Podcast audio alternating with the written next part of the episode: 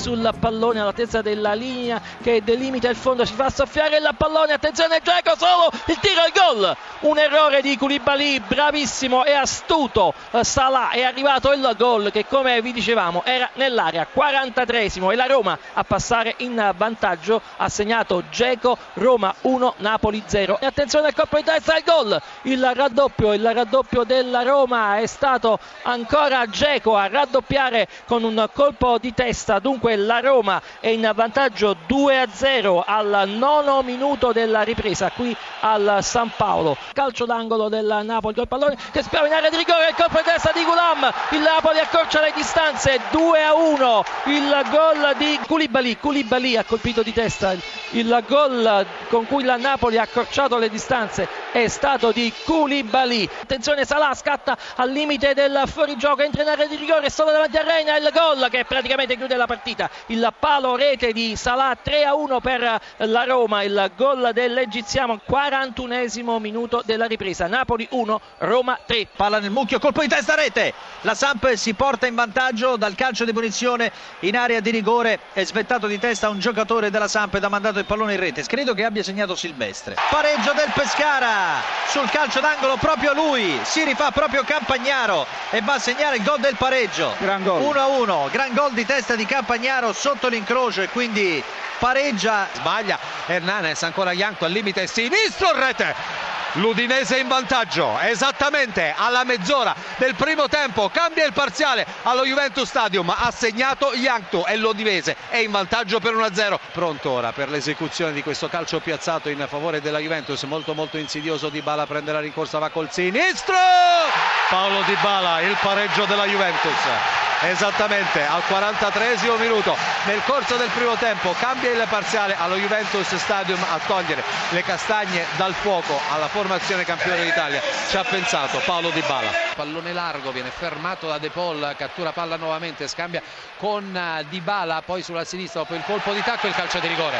Per la Juventus atterrato Alexandro da De Paul se non andiamo errati siamo al sesto minuto Di Bala la possibilità di portare in vantaggio la Juve sul calcio di rigore sta per partire la rincorsa del giocatore argentino che va con il sinistro parte il tiro rete il raddoppio della Juve. Al sesto minuto rimonta completata ad opera degli uomini Massimiliano Allegri ci ha pensato. Ancora una volta Paolo Di Bala. Alcinelli scusami il Crotone in vantaggio un golo lampo al secondo minuto di gioco cambia il parziale al Mapei Stadium Sassuolo 0 Crotone 1 Falcinelli a te la linea Bologna in vantaggio su azione susseguente a un calcio di punizione dalla destra eh, battuto da Simone Verdi c'è stato l'intervento vincente eh, sotto misura, se non andiamo errati, da parte di Elander. Confermiamo, ha segnato Elander, il Bologna in vantaggio al decimo minuto, Lazio 0, Bologna 1. Gio Mario che avanza e che appoggia per Perisic, lato corto dell'area di rigore, Perisic in mezzo, Gio Mario e questa volta riesce in seconda battuta a mettere in rete a portare in vantaggio l'Inter. A ha pareggiato il Cagliari esattamente al 25 con Melchiorri. Dunque cambia il punteggio al Meazza e di nuovo parità. Inter 1, Cagliari 1. L'attacco da parte della Sassuolo, il cross in aria, controlla Sensi, il tiro rete, il pareggio del Sassuolo. Siamo giunti al 38 minuto del secondo tempo sul capovolgimento di fronte. Il Sassuolo ha pareggiato con Sensi, 38 minuto, Sassuolo 1, Crotone 1. Il vantaggio del Sassuolo, 41 della ripresa, Sassuolo 2, Crotone 1. La porta è vuota, prova Melchiorri, rete. Rete, il vantaggio del Cagliari. Ha provato a recuperare Andanovic dopo l'uscita a vuoto. Ha concluso Melchiorri vedendo la porta sguarnita. La palla ha rimbalzato Beffard sul colpo di Andanovic e si è infilata in rete. E alla quarantesimo minuto di gioco il Cagliari è in vantaggio al Meazza. Inter 1, Cagliari 2. Calcio di rigore, calcio di rigore in favore della Lazio.